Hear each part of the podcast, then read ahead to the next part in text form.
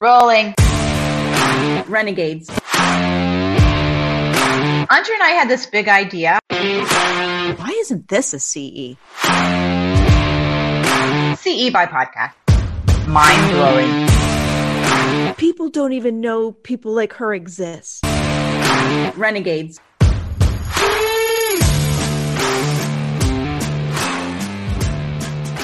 I had to have the people who didn't believe in me. Between one day and the next, everything changed. Somebody found you. Thank God they found you. Shining a light on those people.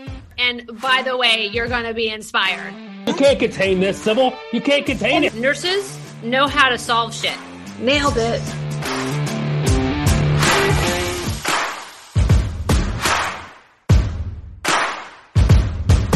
Renegades. Welcome to the Renegade Podcast, a revolutionary approach to continuing education for nurses by nurses who are shining a light on the innovators, the creatives, the renegades who are blowing up the boxes that the rest of the world is still trying to think outside of. On today's podcast, we have Leanne Saffer. Now, the official bio has her as a mom, wife, fitness instructor, hairstylist, and jack of some trades. She has lived a few people's lifetimes in the last few years and believes that optimism has kept her afloat. She's stubborn, short, witty, fearless, a terrible sleeper, can cook a wicked chili, and will do anything to make you smile. And she's also an author who wrote a book, Please Don't Send Me Flowers. Now, she was diagnosed with breast cancer at the age of 33, was told by her doctors and her healthcare team what she was going to do and that she was going to be fine. Little did she know that their definition of fine was worlds apart from how a young spin instructor, social media influencer in the prime of her career would define fine.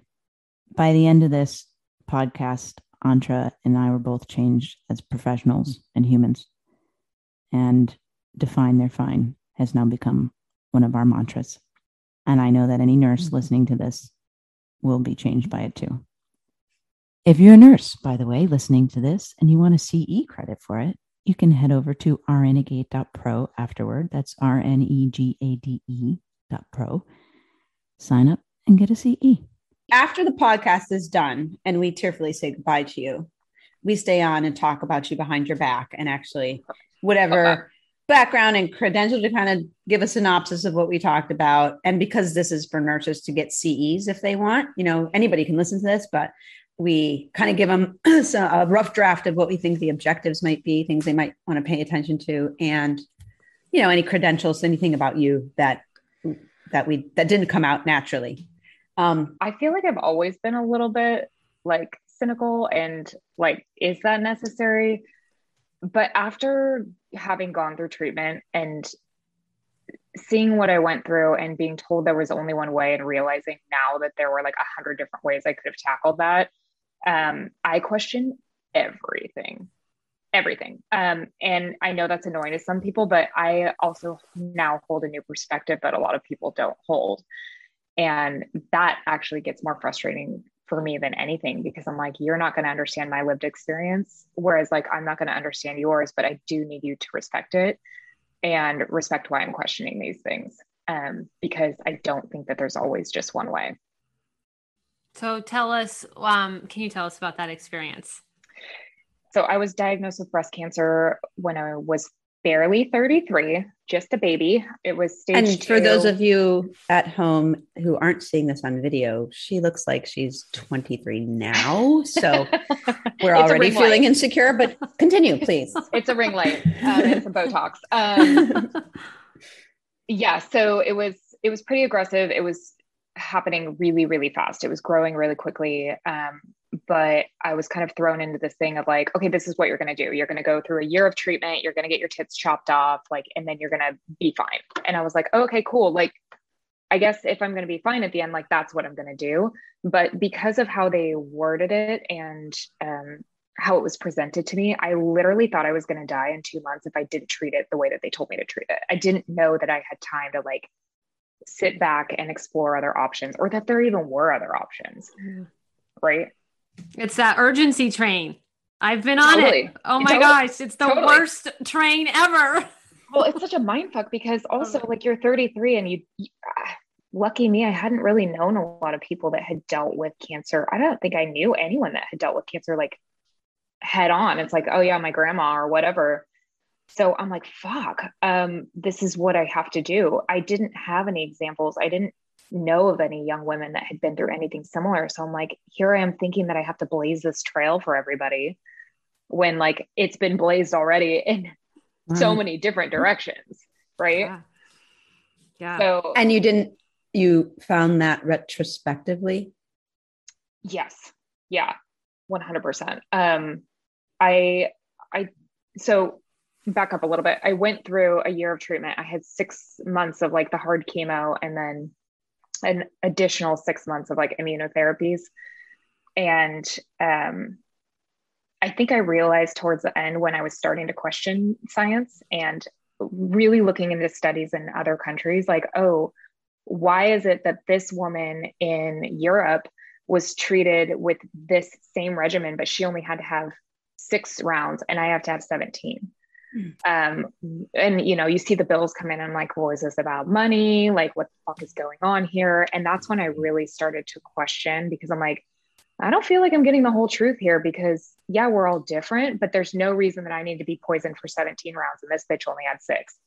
So um that's when and that's when i started like speaking up a lot about it a little bit more and just kind of going head to head with my doctors and my nurses. Like guys are you seeing what i'm seeing? Like here's this paper that I printed off. Tell me how this makes sense.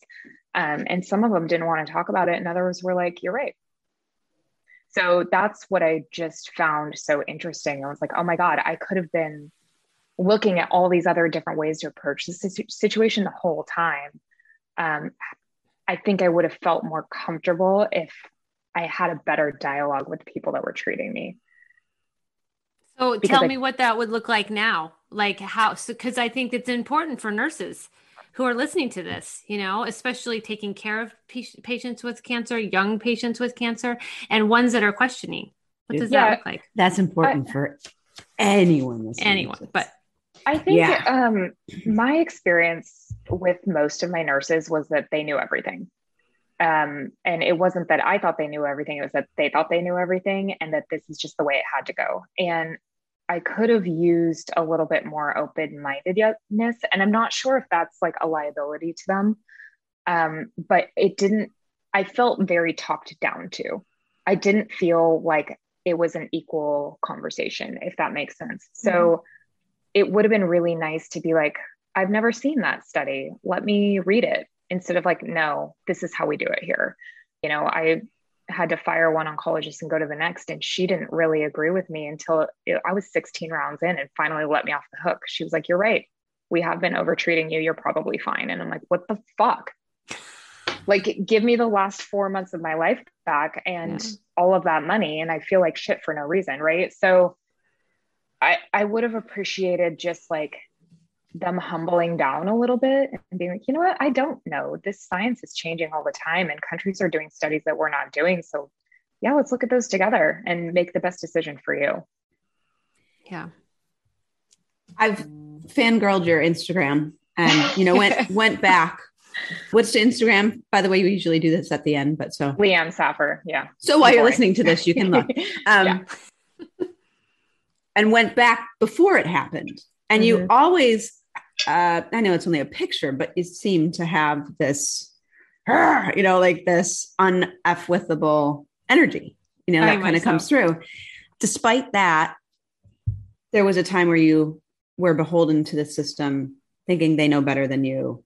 Just go with what they say because I'm 33, vulnerable, I'm on the urgency train, and I want to live and just do what they say. Yeah. What was there something that happened when the buildup of all this evidence that your you know your instincts and your intuition is nagging and nagging and nagging at you and there's like this fight between you and what the world says you ought to do. And at one point you won. It, it was 16 rounds in or maybe even before that when you started you know but what do you remember the time when everything looked different from one moment to the next and you're like no. But maybe like you wake up in the morning like i know what i'm going to do or i know i'm right and they're wrong do you remember a moment like that I don't remember a specific moment, but I do like have this I, I always trust my gut. I always trust my gut. And from the beginning of my diagnosis, I'm like, this doesn't feel right. Um, but I'm like, does it not feel right because I got cancer? Because that like never feels right. Yeah. Um, or does it not feel right because this isn't the right route for me? I, I wasn't able to differentiate because of there was so much fear. So Yeah. I don't really remember a specific moment, but I do remember being really fed up because I felt like, you know, if you can picture yourself just laying there pretty helpless and everyone's like hovering over you, shoving shit down your throat. And I'm like, no, no, no, no, no. Like, I want to live my life here. I want to decide how this goes. And this doesn't feel right to me. Um, it even came through like when my wife was like trying to give me wheatgrass shots. And I'm like, I'm literally throwing them up. Like, I don't think this is what's going to cure my cancer. I wish it was. And if it is, like, that's great, but I'm growing them up. So it's you're, you're, you're Um, better off doing this in an enema. yeah, yeah, totally. Um, but I was just like, I, I need to make a decision for myself here. And whether it's the right decision or the wrong decision, I don't know, but morally it will be the right decision. Right. Mm. And so, did you feel like that towards the end when you started to see more about what was going on in the world? Did you start to say, I mean, you did say you talked to your doctor and you're like, look, I think I've had enough chemo. I mean, does that, has that carried on? I mean, how, what does that look like now? Yeah, totally. It's funny because like I started pushing her around month six and she fucking hated me. But I'm like, why, why, why, why? Like, here's this, here's this, here's this. And you know, when it when I finally got that validation that like, you know what, you probably only did need six months, eight months, I was like, I don't trust anybody. Like I'm on my own, which isn't the best mentality, but like it served me pretty well because it just goes with that like inner knowing and the trusting your gut. So yeah, moving forward, like I have not felt right for three years. And I know that right is different than what it was previous to cancer because I'm three years older. Yes. But I'm like, something still isn't right. And I have been fighting my ass off, like trying to get the right answers, not taking pills as an answer. You know, like I don't want to live that life. It, it goes with like, you know, they want me to take tamoxifen for 20 years. And I'm like, Right. fuck that. Like, no, no, I, I tried it. I gave, I like, I did my due diligence. I read the studies and I'm like, this makes absolutely no fucking sense to me or for me. Um, and I, I still get shit for that from every doctor I see, but That's fascinating because I I know a couple women with who've had breast cancer who've come to me as an advocate and said, well, "Why do I have to be on this medication for 20 years?" And the same thing, like, "No, I'm not doing this. It makes no sense." I mean, I love that that that sense, you know, called to you and said, "Uh, not doing it." yeah well i mean it literally makes no sense um it's quality of life but i'm like when you when you really look at the study the way that it's written and the way that it's supposed to be interpreted i'm like cool so it's like a percent of the percent that it saves me uh-uh i don't think so like it's like that. It's like an anchor man with uh, what's that clone Sex Panther? Is he says something Yeah. like thirty percent of the time it works hundred percent of the time. yeah totally i'm like so it reduces your risk like 30% and when your risk is 20 I, I don't know i'm like that's a, a 2% greater chance and i don't think so because i felt like absolute shit and it breaks my heart you know i have so many women that i'm in contact now that have like been through this or they're going through this and they're like ugh tamoxifen life only five more years. I'm like you don't have to do that. Like Right. you get to decide and i don't think that people know that They're like well my doctor said I'm like mm-hmm. what did you say though? Like you don't have to be stupid about it you don't have to be rash but eh, you get you get to call the shots here people don't know that they can that they have to own their health care. And i used to talk about like engaging in your care you know asking questions advocating for yourself. But i think it's so much more than that. I think you have to own it. And if you own it then you can walk in there with your studies and you know not take no for an answer right? Yeah, i'm not doing tamoxifen. But Totally. that's a really interesting you know when you look at our country and how sick people are like what does that mean to own your health care? What does that mean to take responsibility fully for the fact that you have breast cancer or Yeah. ovarian cancer in my case right? Like and i think it's hard because you get sucked into to the whole system the the money the pharma the this is business this is this is the only thing to do the like it's just mind boggling right? Yeah. So so Well- what does that mean for you? Like what what would you say to somebody like how does somebody own their health care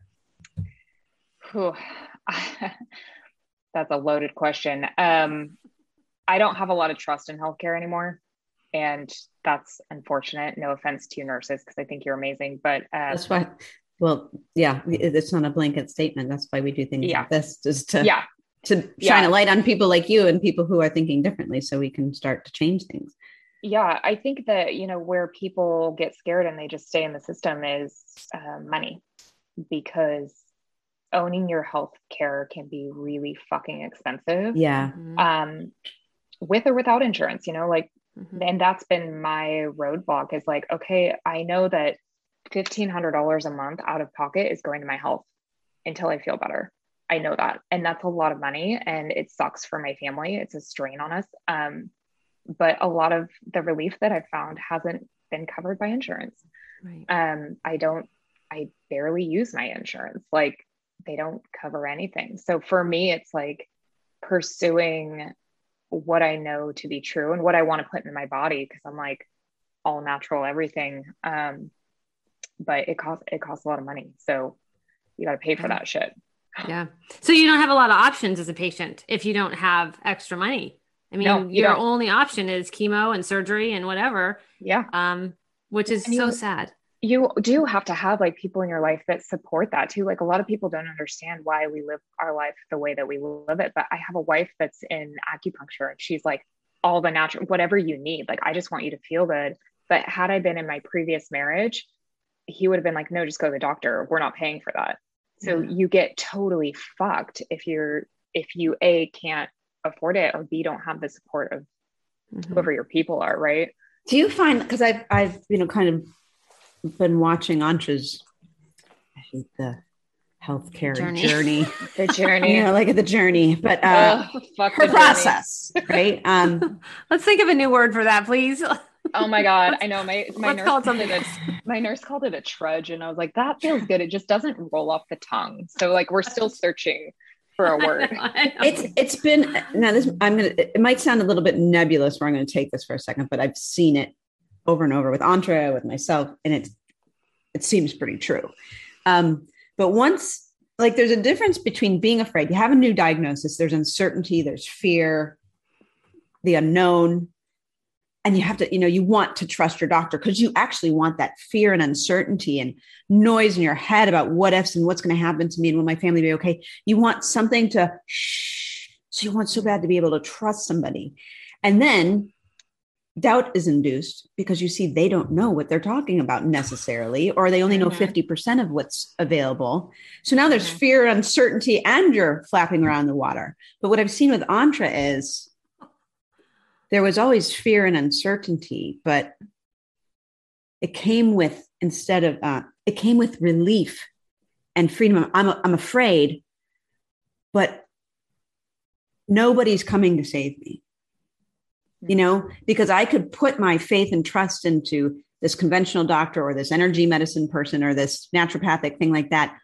But none of them are 100% either. The only thing that I can rely on 100% is this thing inside me that's kind of saying this direction, this direction. And the more I've seen Antra let go of her doubt about the thing in her that's guiding her, it's like so amazing that the universe keeps sending her breadcrumbs, like weird signs, or somebody, this uh, energy medicine person, or the the um accurate, you know, the Chinese, like all these things for her to explore, and just fell in her lap when she embraced nobody's coming Yeah. and and started more and more listening to that thing.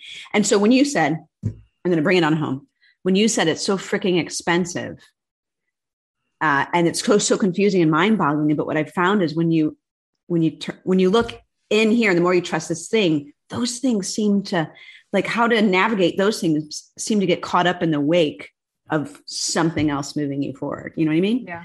Yeah. Yeah.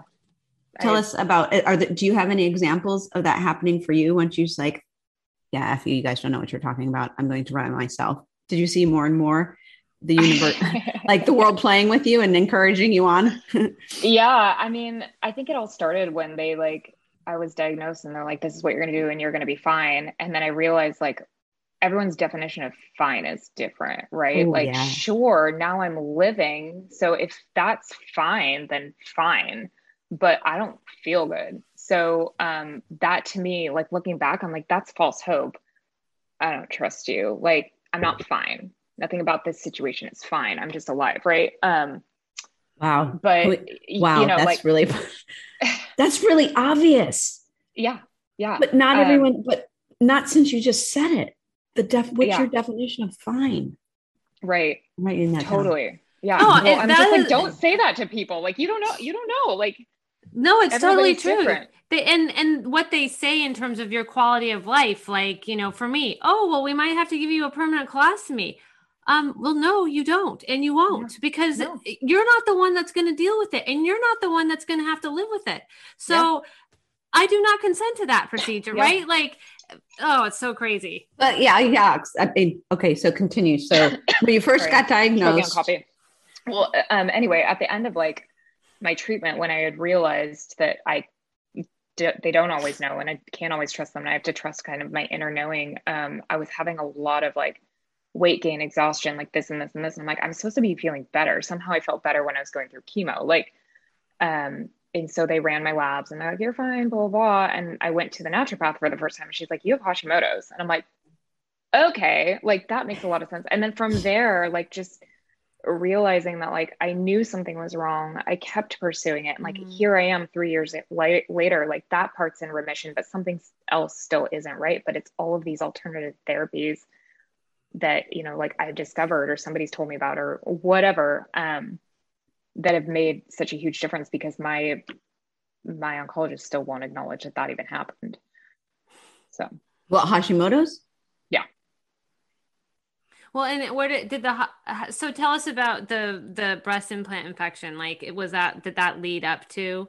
Yeah, so that was. I mean, you just the hits just keep coming, girl. I know. Well, you know, it's like one of those things. They're like, yeah, we're gonna chop off your boobs, and then we'll just like put these little balloons in there, and you'll be fine. You'll feel great. You'll look great. And I'm like, okay. Didn't really think about it. I had had implants prior to getting sick, and they were very small, but it was just enough to like fill out my bra, and um.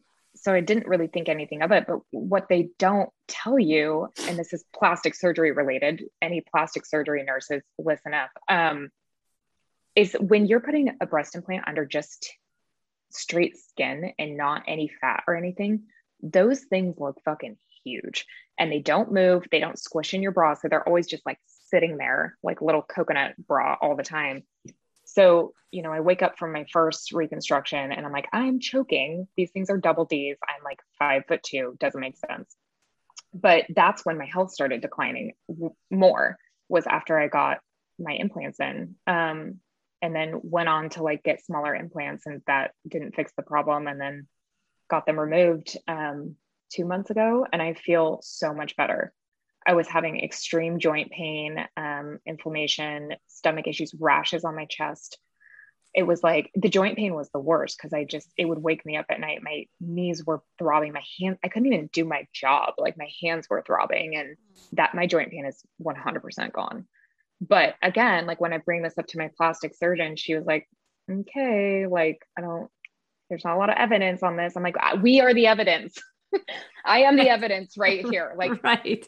You know don't you dare go to the next patient and say we don't have any evidence. Like have them call me. I and not that it happens to everybody but it was just trusting that i knew that something wasn't right Well, I think a lot of people are starting to see, right, that the their autoimmune issues and their joint ache, you know, their joints aching and all this is maybe related to that. So it'll be very interesting to see what plastics does now in the future because I think it is getting more and more common. It's getting out there. People are educating, you know, patients are educating the public. I mean, you are, yeah. well and i'm like great if they if your implants feel good in your body that's fantastic but just know that they might not. Um hmm what what bothers me is that people fight you on it.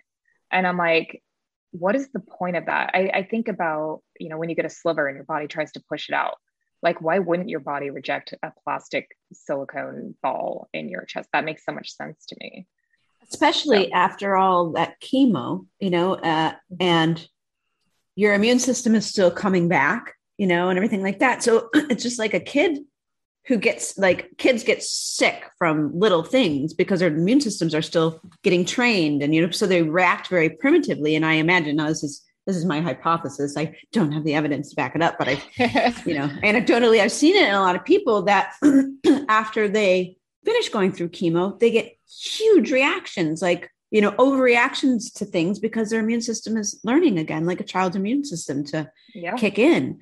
So it makes sense to me, and this is my instinct. I'd like to hear what, what you think it was that like a splinter is going to be overreacted to, you know, Yep. in, in some in some people. And at least listen to the patient who's saying, My instincts are telling me that this might be Mhm. going on.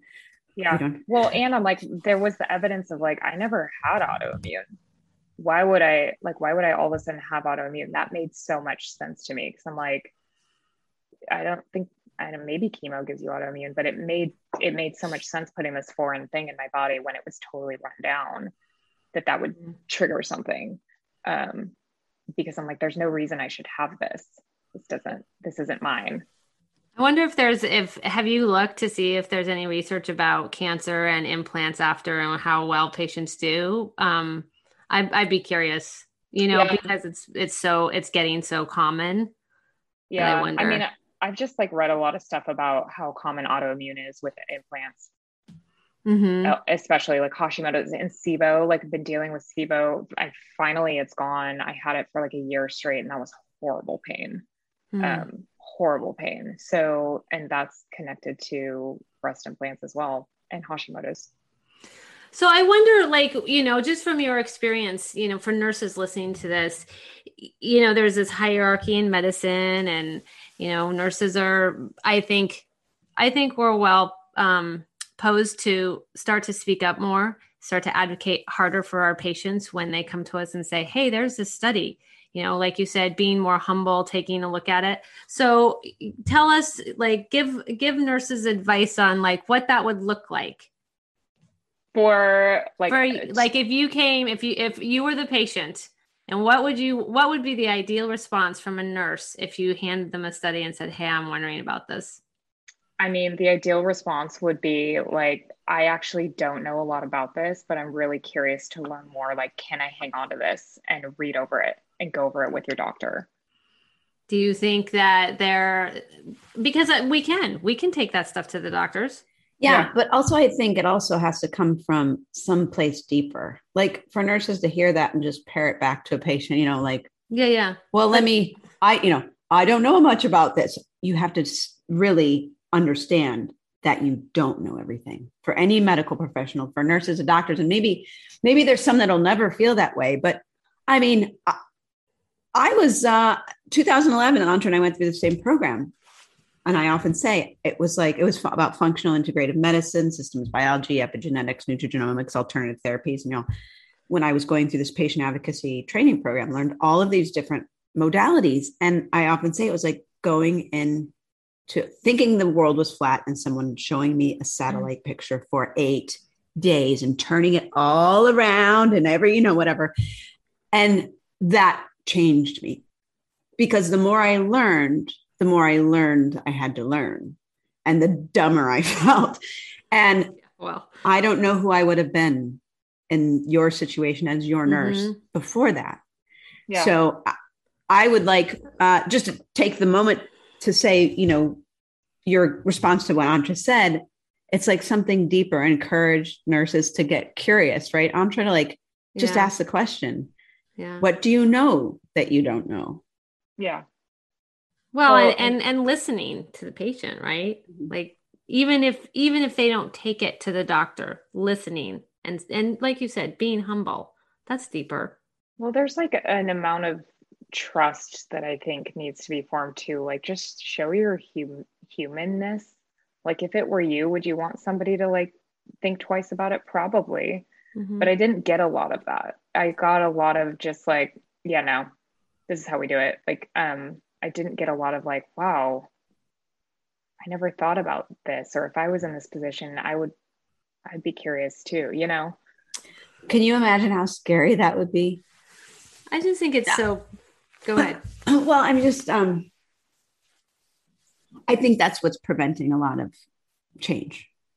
Because if our patients know more than we do, Mm. what does that mean? Who am I? You know, like uh, I mean, Antra and I have both dealt with you know a, a lot of clients. Uh, has a client. Can I say that's generic generically enough? Dealing with a parasitic thing. She has been all over. She even sent her own stool sample to a veterinarian because no doctor would test her for this parasites. So she sent a stool sample into a veterinarian saying it was her dog. She finally tested paras- positive for this parasite that she knew was causing all her problems that everybody shut down, wouldn't treat her, wouldn't even, even though she had all this evidence, the patient knew so much more. She could run circles around these doctors and nurses and Yep. whatever And they still didn't treat her. because they're afraid and not afraid like ego wise, whatever, because the whole thing will come crashing down if you know more than I do. I, I'm not And, like, saying what- it quite what is right. The, what is the fear there from like the perspective of a doctor or a nurse? Like, are you afraid that you're going to lose your job, or like what? Uh, where where does that stem from? I don't know. That's that's what I'd love to explore more. I think it's multifactorial. I think people are so afraid of getting sued. Right. know, like, if I not admit afraid to to that- prescribe like too many rounds of chemo, that's what I don't understand. I'm like that killed one of my girlfriends. She was Ugh. overtreated, you know. So I think I think some of it is. I, I mean, I'm skeptical too, Leanne, and I have to say, I think there is a, a, a business agenda, and especially in the world of cancer. You know, I mean, I I've seen it a million times in my own, you know, my own experience, but also with clients that I've advocated for. I just think it's it's business, and, and you know, I mean, some of these cancer centers. I don't know which cancer center you went to, but Cancer Mill. I am patient number 724. And Yeah. I mean, I love my physician, but I cannot stand the office that he works for. Mhm. You know, and the only reason I stayed is because I trust and love him. But it's it, it's a mill. totally. So it's a business, right? And Yeah. that so I think that's I think it is driven by that And I think it's going to take people like you two are free thinkers and have been through this thing. And so, like, just just recapping quick, so because I want to hear about your book and and what you're doing now to shine a light on this stuff. Because we could sit here and bitch the whole rest of the time, but I'd like to do the problem solution thing. No, but, but really quickly, I just have to say, I think it's really poignant, Leanne, that you're sharing kind of this side of it because I see a lot of a lot of stuff out there on social media about how great the cancer center was, how wonderful the nurses are, how I was just so well taken care of, and maybe that's not always the reality. And so I actually really appreciate that you are full on just saying how it was for you because I don't hear that very often in in you know in postings or wherever you just hear like oh breast cancer it's breast cancer awareness Yeah, because do-" because their definition of fine was dictated to them. right totally. Well, and Yeah. that's like, you know, kind we'll we'll come back here in a second, but like that's how I felt when I was even diagnosed with breast cancer. I'm like the narrative for me is already there. It's supposed to be like soft and feminine and pink and like Mhm. we go on walks and we raise money for like Susan Komen. Like it's fine. And I was like, fuck that. Like, no. I look like shit and I feel like shit and there's nothing pink of I hate pink. I hate pink. You know, I'm it's just like this is just what's been forced to me to like I'm Mhm. supposed to believe that and like walk on that little road. Uh-uh. No. No. yeah Oh, you demanded, I demand better for my life, not your definition of fine, mine. Yeah. Yeah. Mhm. And either you're on board and holding my hand trying to find my fine, or you can fuck off. And I'll find some- exactly. And I'll find somebody, I'll find somebody who will. that's right Exactly. And that's another thing i think patients don't know that they can say fuck you i'm out of here right Actually, that should be step one. right Remember Antra and your Antra. So our first podcast when we started this was we interviewed each other. I love it. right. But Antra had just been through a thing and we were kind of defining, okay, when you're facing a new diagnosis, especially a cancer di- diagnosis, what's the first thing you do? And the first thing was assemble your team. Uh-uh. It's define your fine. yeah I just saw that because you're going to assemble your team based on people who will support you in finding your fine. Yeah. yeah that's great leanne We just Yeah. that's totally made up right here live, Leanne. You inspired it. Well, that just gave me the chills because it's so true. Like had I had I come at my diagnosis from that angle, I probably would have had a completely different experience. So I do think that that's like that's true north. That's so spot Mhm. on. yeah i love that too What if That's that was number like a whole new cancer treatment paradigm that started with people who can help an individual? Because if you're, you know, you've lived a pretty sedentary lifestyle and you're 65 and your kids are grown and you're fine is going to be different than a 65 year old who runs Ironmans and their definition of fine is going to be different. It has nothing to do with age. It's what, you know, so Mm-hmm. tailoring cancer treatment, whether it's curative or palliative or, you know, whatever, according to your fine, then you Mhm. assemble the team. Yeah. Oh, I think that's brilliant. Let's start something. Okay. Talk to you after the show. Yeah. Seriously though, because I think you know, for in my own experience, it's true. It's like, mm, yeah, you say you can do all this stuff to me, and yeah, no, you're not doing that, and you're not doing that, and you're not doing that because that is not fine Mhm. for me, right? Like that's so true. Yeah.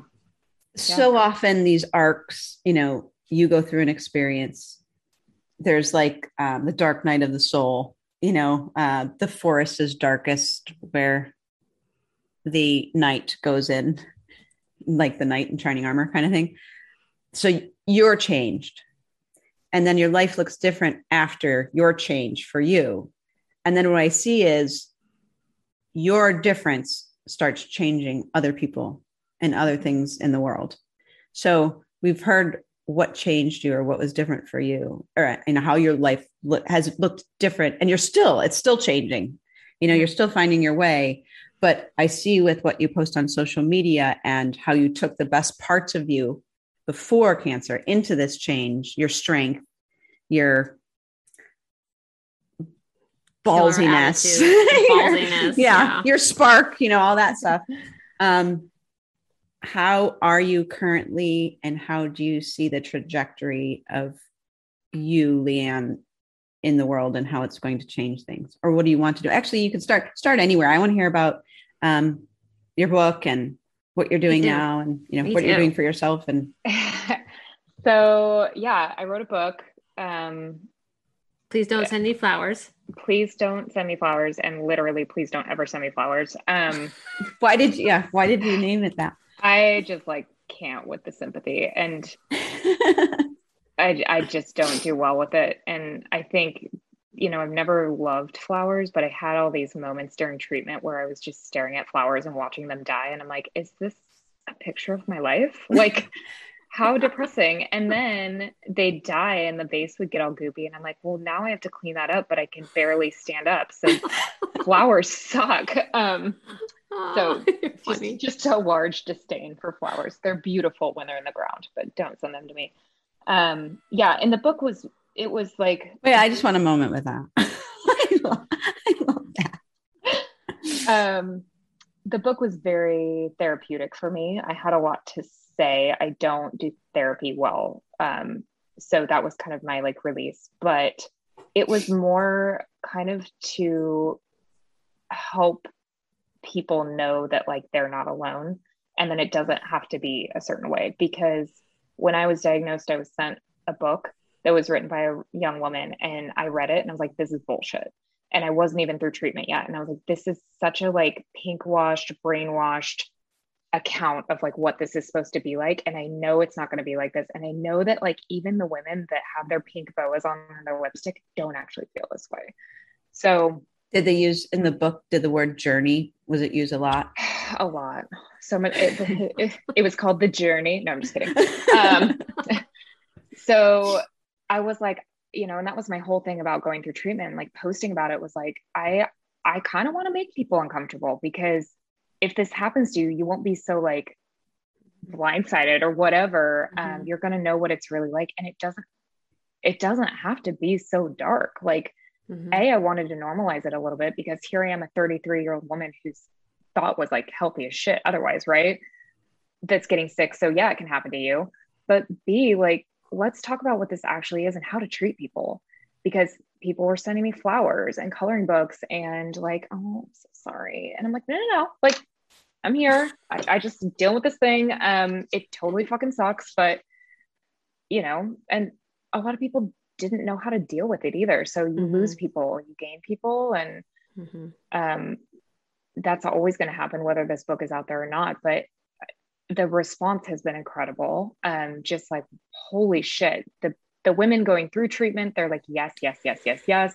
the women um, and and partners that have read this book, they're like, yes, yes, yes, yes, yes, because um, nobody knew, nobody knows, like nobody talks openly about this stuff. So Leanne that posted the point of that. Uh, Leanne posted on Instagram. I remember you were midway through your chemo, you were bald and you were you did a live, I think, or a reel or whatever, and your nose was just dripping down your face. Dripping. And you were like, I mean, it was so raw and so Yeah. like this is where I am right now. My nose and like you could see the snot just dripping down her face as she was talking. Like there were no, you did not hold back. And I thought it was so cool because like that's the reality, right? Yeah. That's not fine and you don't feel good. no, and I'm like, was- are you telling me that like Here, let me beat blow my nose Like, with your pink no. ribbon.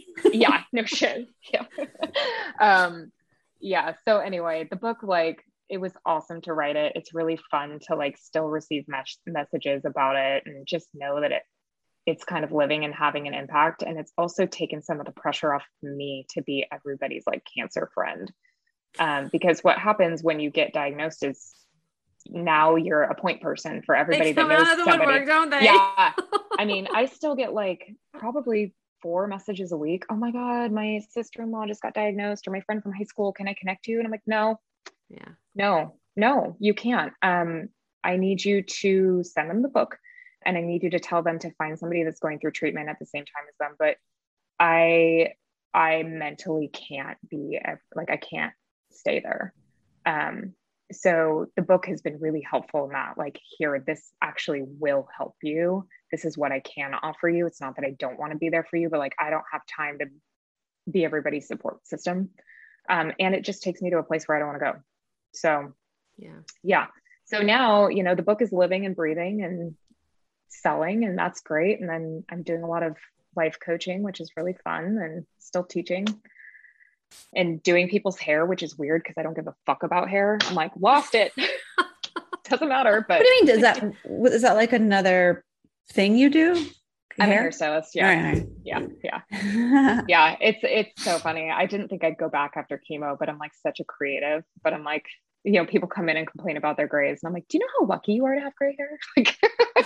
Like sorry that's annoying but like just saying See, I don't have any because I got all covered up with color. yep see? And i'm like to each their own. And now every time i see a gray hair i'm like hello beautiful. Welcome to my head. How often are you teaching at Burn Cycle? just twice a week right now. You it's such a dumbed down schedule because of covid so wow. which is fine. I'm like i'm getting older and two times feels great. Rather than 11 so Don't you walk out of there just feeling like you own it? Like you- Totally. you're, you're Totally. such But an then, like, amazing instructor. after like everything my body's been through and just being older than I used to be, you walk out of there feeling that like that. And the next day you're like, why am I so tired? Like, all right, go back to your um Oh, book. look, Gabor, Gabor Yeah, Maté. When the body says no, I, the I was doing a lot of um, rabbit going down rabbit holes of radical remission and things that actually like the emotional cancer as a symptom. Fear is the disease, Hmm. um, and so many people, I think, after something like you've been through, feel that like it's not who I truly am or what I truly want. It's what the world now says I ought to do, and they may be a contributing factor of them getting cancer or any diagnosis is that constant friction of being out of integrity with yourself. This book is just one example of uh, chronic illnesses and things, and people who actually their bodies react to them saying no to themselves all the time in the form of disease. And so many people have cancer and they don't they don't embrace that. Yeah, I, I don't care if I end up alone as long as I have myself in integrity with myself, even if that says no when I mean no. And I love that you just because what what you just said gave so many people to permission to do the same. You know, and it's such a, Yeah. an important part of healing the body. If you have that constant, it's called, you know, cognitive dissonance, that constant friction in your nervous system between what you really want and your guilt and your obligation and putting everything you must sacrifice and whatever that friction i don't care you know what the reason is you're saying no to yourself that is not good for you yeah.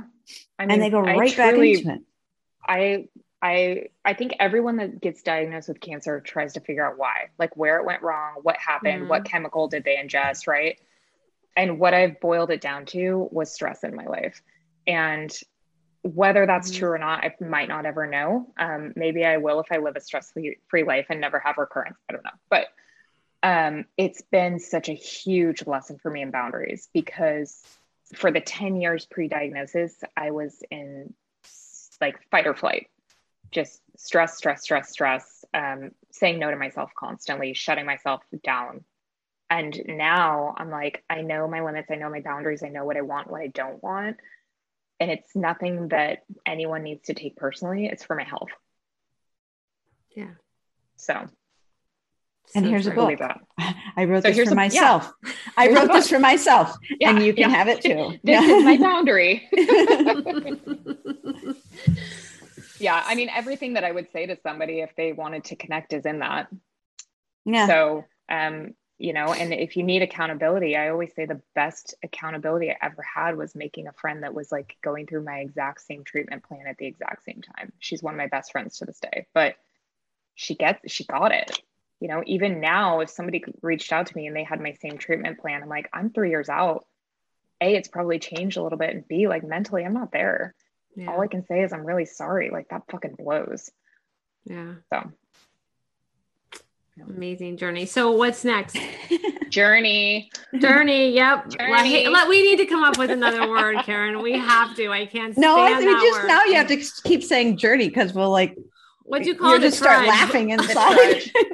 I like. I the just like a journey sounds so fun and like fluffy and cute. I know. I Um, started an email out, uh, a general email. Actually, you'll probably be receiving it because we, we just Great. started this email sequence for people we invite. And then, you know, thank you. And the invitation, the first one I put, dear one. And then in Oh. parentheses, gag, hashtag spiritual, when I put, spiritual stevia. oh my god. Yeah. I mean, I can't with the fluff. It sucks. Um It doesn't next? if it's genuine. Like, you know, if a mother says to still her child, oh my dear little, you know, but It's like dear when one, someone you calls you me. honey, or like if someone calls you honey and they're like younger than you, you're like, shut the fuck up. Don't call me honey. Don't call me sweetie. They're Ugh. younger than you. I just told my daddy was spry and adorable. He's like, "Don't you fucking say that to me." Like, what if I came on this call and I called you guys sweetie? It'd be weird. I'm not gonna do it. Thanks, sweetie. yeah. Yeah, hun. Yeah. That- Mhm. yeah, it would be weird. It'd be weird. I'd So feel we're old. not gonna do it. Yeah. No, instead, I think the first word you said was fuck. That's You're like, you know, you're in the right place. Yeah. Ah, I think we've had the Uh, F bomb on this show more than anyone we've done Yeah. so far. I love it. she I mean- brings it out. She even made me to- start saying F this. know. I, said F. It feels good. I mean, it feels good. it does. It's appropriate. Um, It's genuine. okay, what's next? I, I don't know. I don't know. I am we are trying to travel. I'm just trying to be really present. Like I don't care about things as much anymore. I just like want to live a good life. So just working and trying to figure out how to work less, feel good, see the world, hang out with my kids, Yeah, let, I think let that's the a, book breathe. Yeah. That's a prescription. All right, I keep saying that to myself too. Like, I just want to live my life. Like, I'm Yeah. tired of looking for doctors and ugh, like taking Yeah. supplements. like, Uh, so so many supplements. I'll Yeah. never be able to not take supplements since I'm married to someone in Chi- Chinese medicine, though. It's like, good morning, honey, open your mouth. That's her love language. So I just have to accept it. Well, that's that's a well, good as long as you I use your intuition too. I mean, I, I love Yeah. to say, if only I could get back all the years I spent trying to extend my life. Yeah. Right. yeah, you know, exactly. Just stressed out about how how long I was going to live and how well I was going to live during those years. And if I just stopped thinking about all that stuff, like I would have enjoyed those years so much more. Can't get them back Yeah. now. I mean, I think that's super true for people who have been through cancer. I mean, honestly, like one of the things, Leanne, I've seen is, and maybe you saw this too, is that like I think healing comes from such a different place than the supplements that the naturopath has you on, or the ozone therapies, or the, you know, the chemo, the whatever. Like, eh, you know, it's all this busyness and doing. And while some of it might be helpful, Like I just, you know, no matter what treatments I go through and do, um, I don't think that's where the healing comes from. I mean, I think they're de- it's definitely a portal or a guide. You know, the Chinese medicine man I saw in Colorado was amazing, but he's not going to cure me. Yeah. It's that that's that whole thing of like nobody's coming. Yeah. And it's all back to like owning it, right? And Yeah. and and owning your your health and your healthcare and going into those healthcare systems and I, I think it would look so different if people went in to healthcare owning their health. I it would mean, be it would be different. What I does that what does that that mean to you time. guys? What does owning your health mean to you? You go first, Leanne. I mean, trusting your gut, Mhm. really, truly, like Mhm. intuition, um, Mhm. and boundaries for sure. Mhm. That Yeah. I think that it's pretty simple, but you know, had I gone into my treatment with any of those three things, I probably would still have my boobs right now. Like, I wouldn't have done it that way. And I try not to regret things, but I'm like, fuck, that was a hard lesson, and now I'm flat. So, um, I wish more people would walk in with that. Well, and I think Karen and I've talked about this so much. It's it, and it kind of brings it right back to the beginning of this conversation is that urgency train, and you know, so maybe there's this like, okay, number one, you get really clear, you get off the urgency train, and you get really clear about what your gut is telling you, and then number two, you define what is fine, what's fine, right, and then from there is you know the possibilities, right, naturopathic Mhm. medicine or you know conventional medicine or whatever.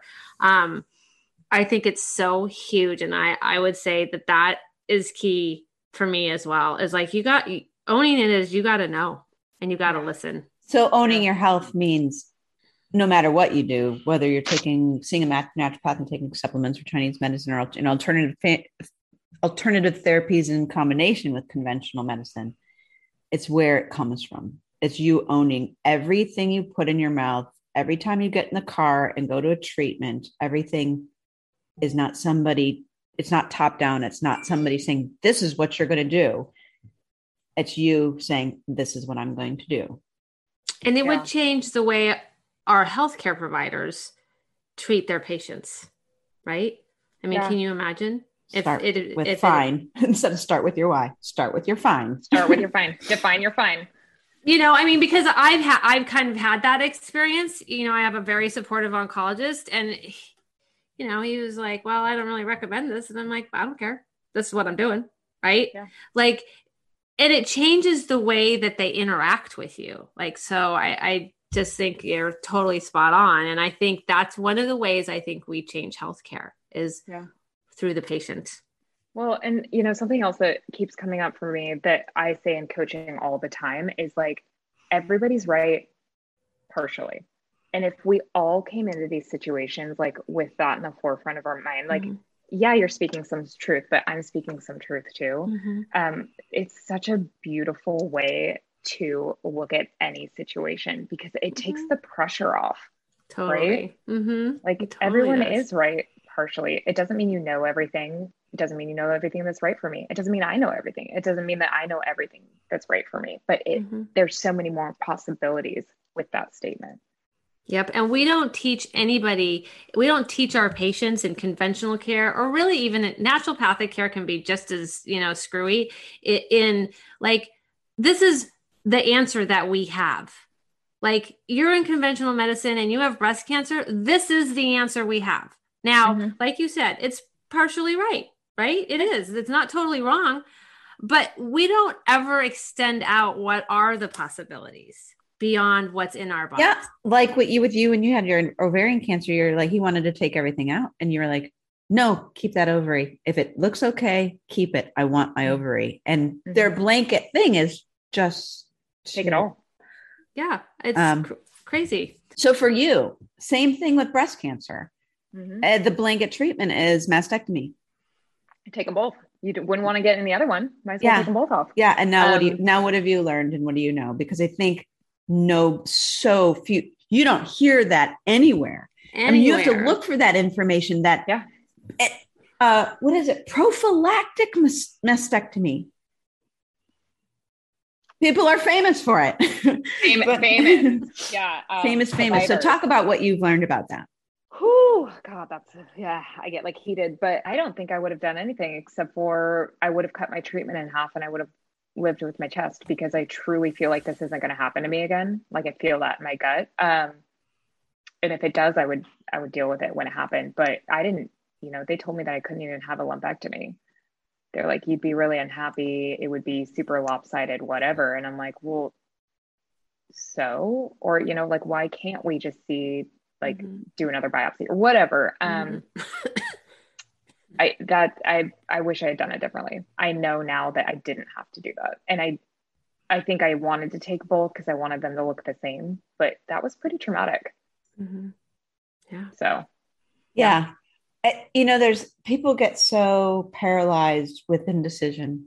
Sound that The Auntie, mother of all. yeah, that's that's been Fuckers. Antra's big. Like she's well, I don't know, and I'm not gonna wait until I do.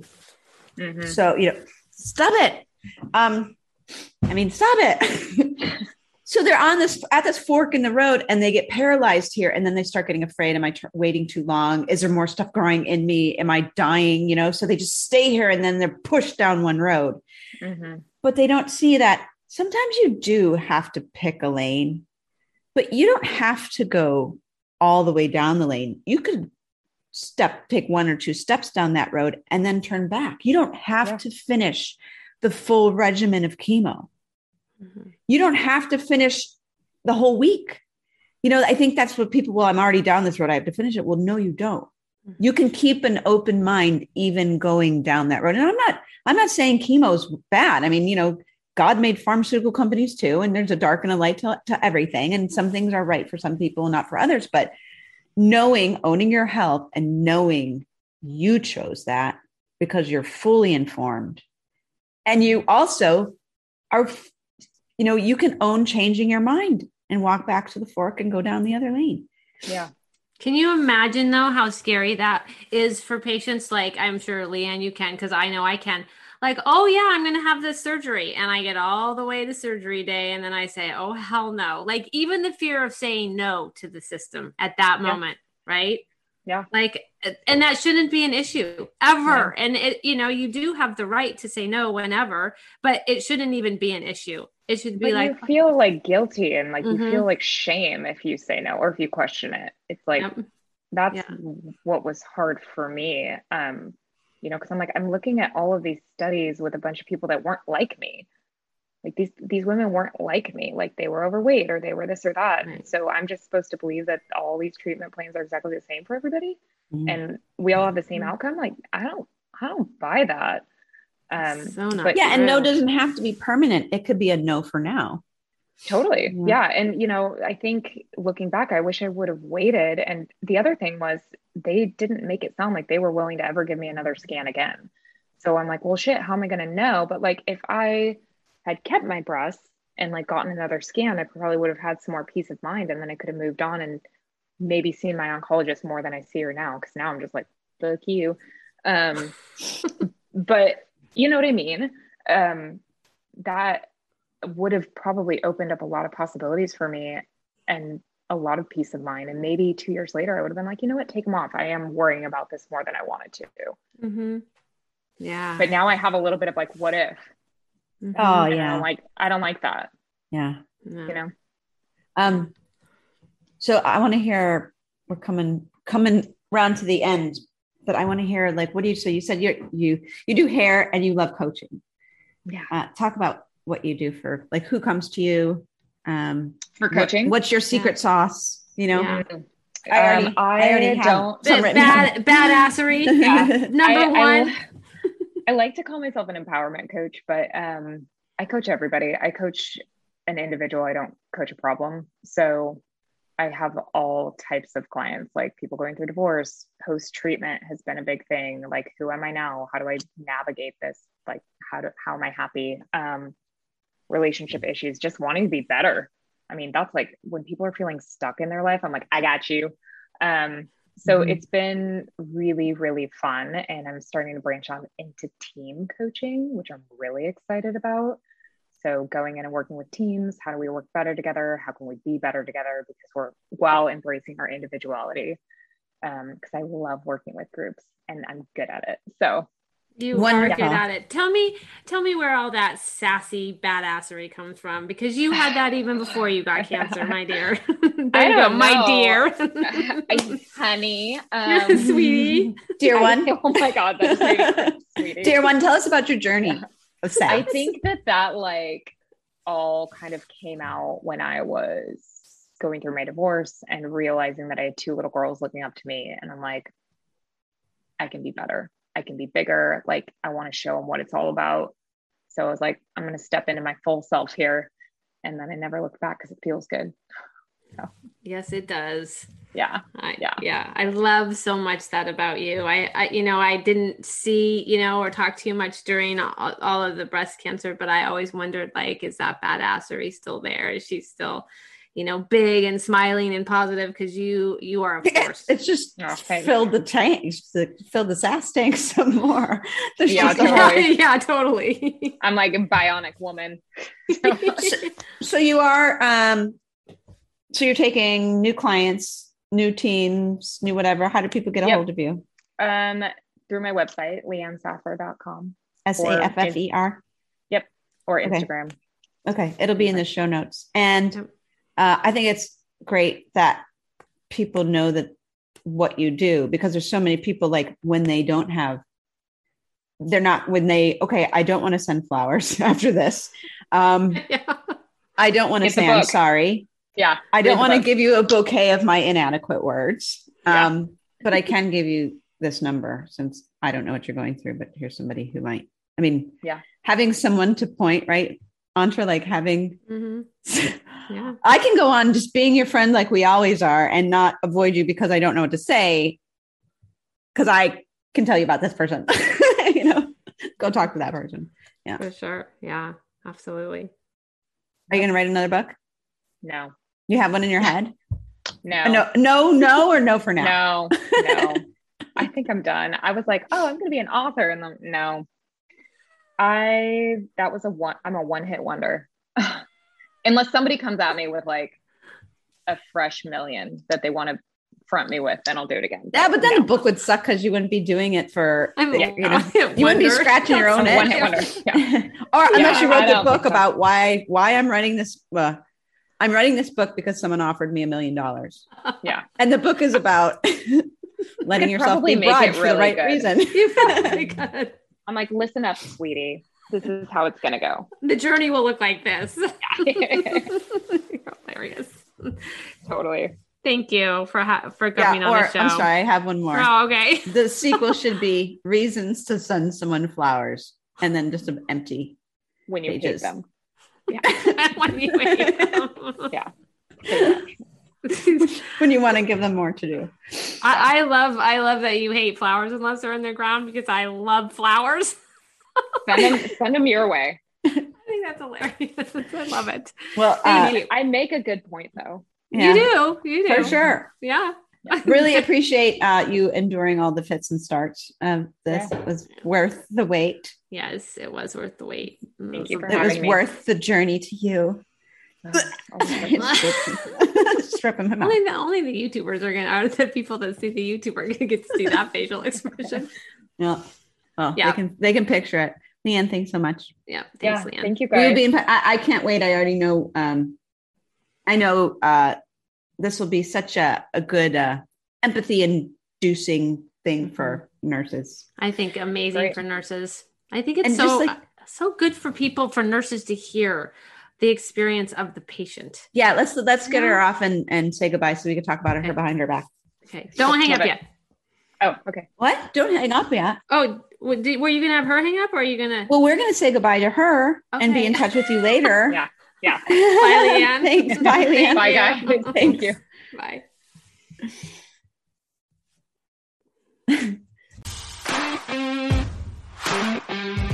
You guys, that's a wrap. What a great podcast. If you're a nurse, head over to www.rnegade.pro follow the prompts, do the activity, fill out the evaluation for the podcast that you just listened to, and get a CE. Could we just make CE by podcast the norm? Please. Bye.